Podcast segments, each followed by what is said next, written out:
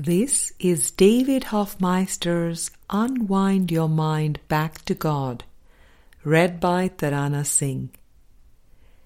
In today's episode, we continue unlearning the world with Book 2.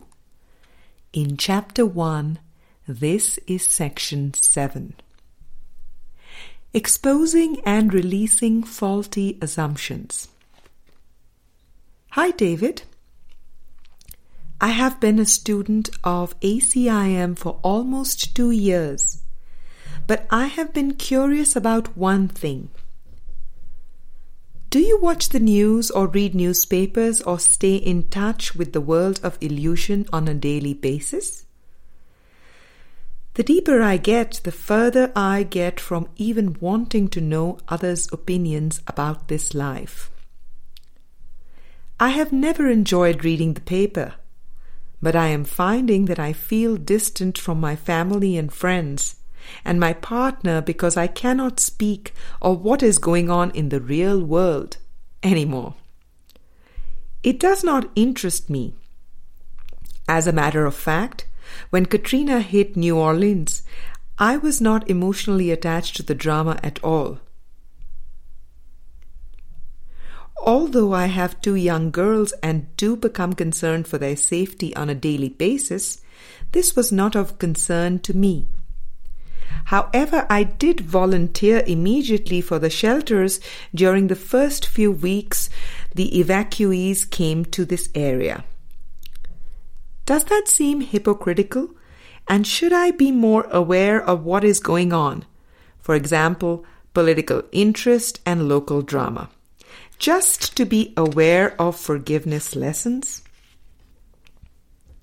Beloved one, thanks for writing.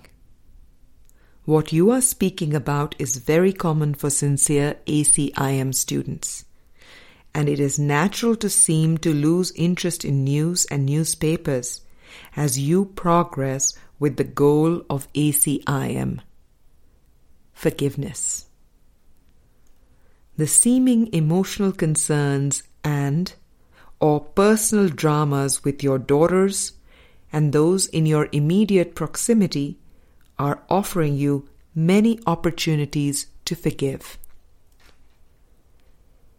It is helpful to be reminded that the degree and direction of error does not matter.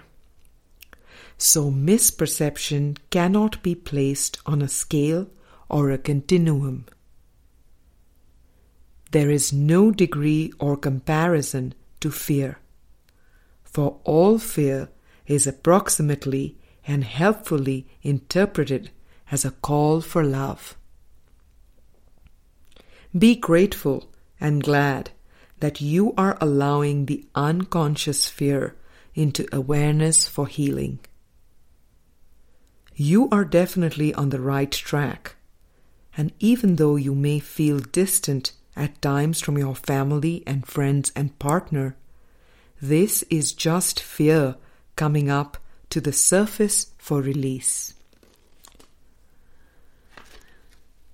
I am sometimes guided to watch the TV briefly or glance at a newspaper when I am traveling.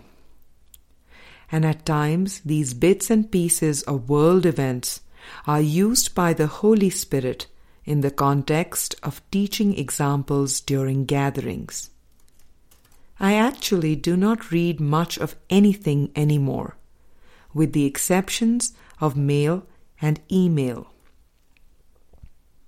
If you find that you still have an aversion to words about political interest and local drama, or news and newspapers, it may be helpful to watch and read them occasionally as guided, or to rent some movies that deal with these topics and issues and use the movie watching as a mind watching experience. For years, I have used movie watching, and many years ago, TV watching as well, as a mind training exercise. Allow the feelings to surface without censoring them. and then recognize that the feelings are coming from the desires and beliefs and thoughts held in consciousness. This kind of mind exercise can help you to question what is believed and also help in exposing and releasing faulty assumptions.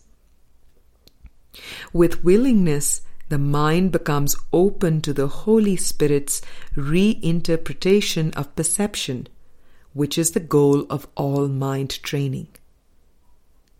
The first of the 50 miracle principles at the beginning of the text says that there is no order of difficulty in miracles, and this comes from a deeper understanding that there is no hierarchy of illusions.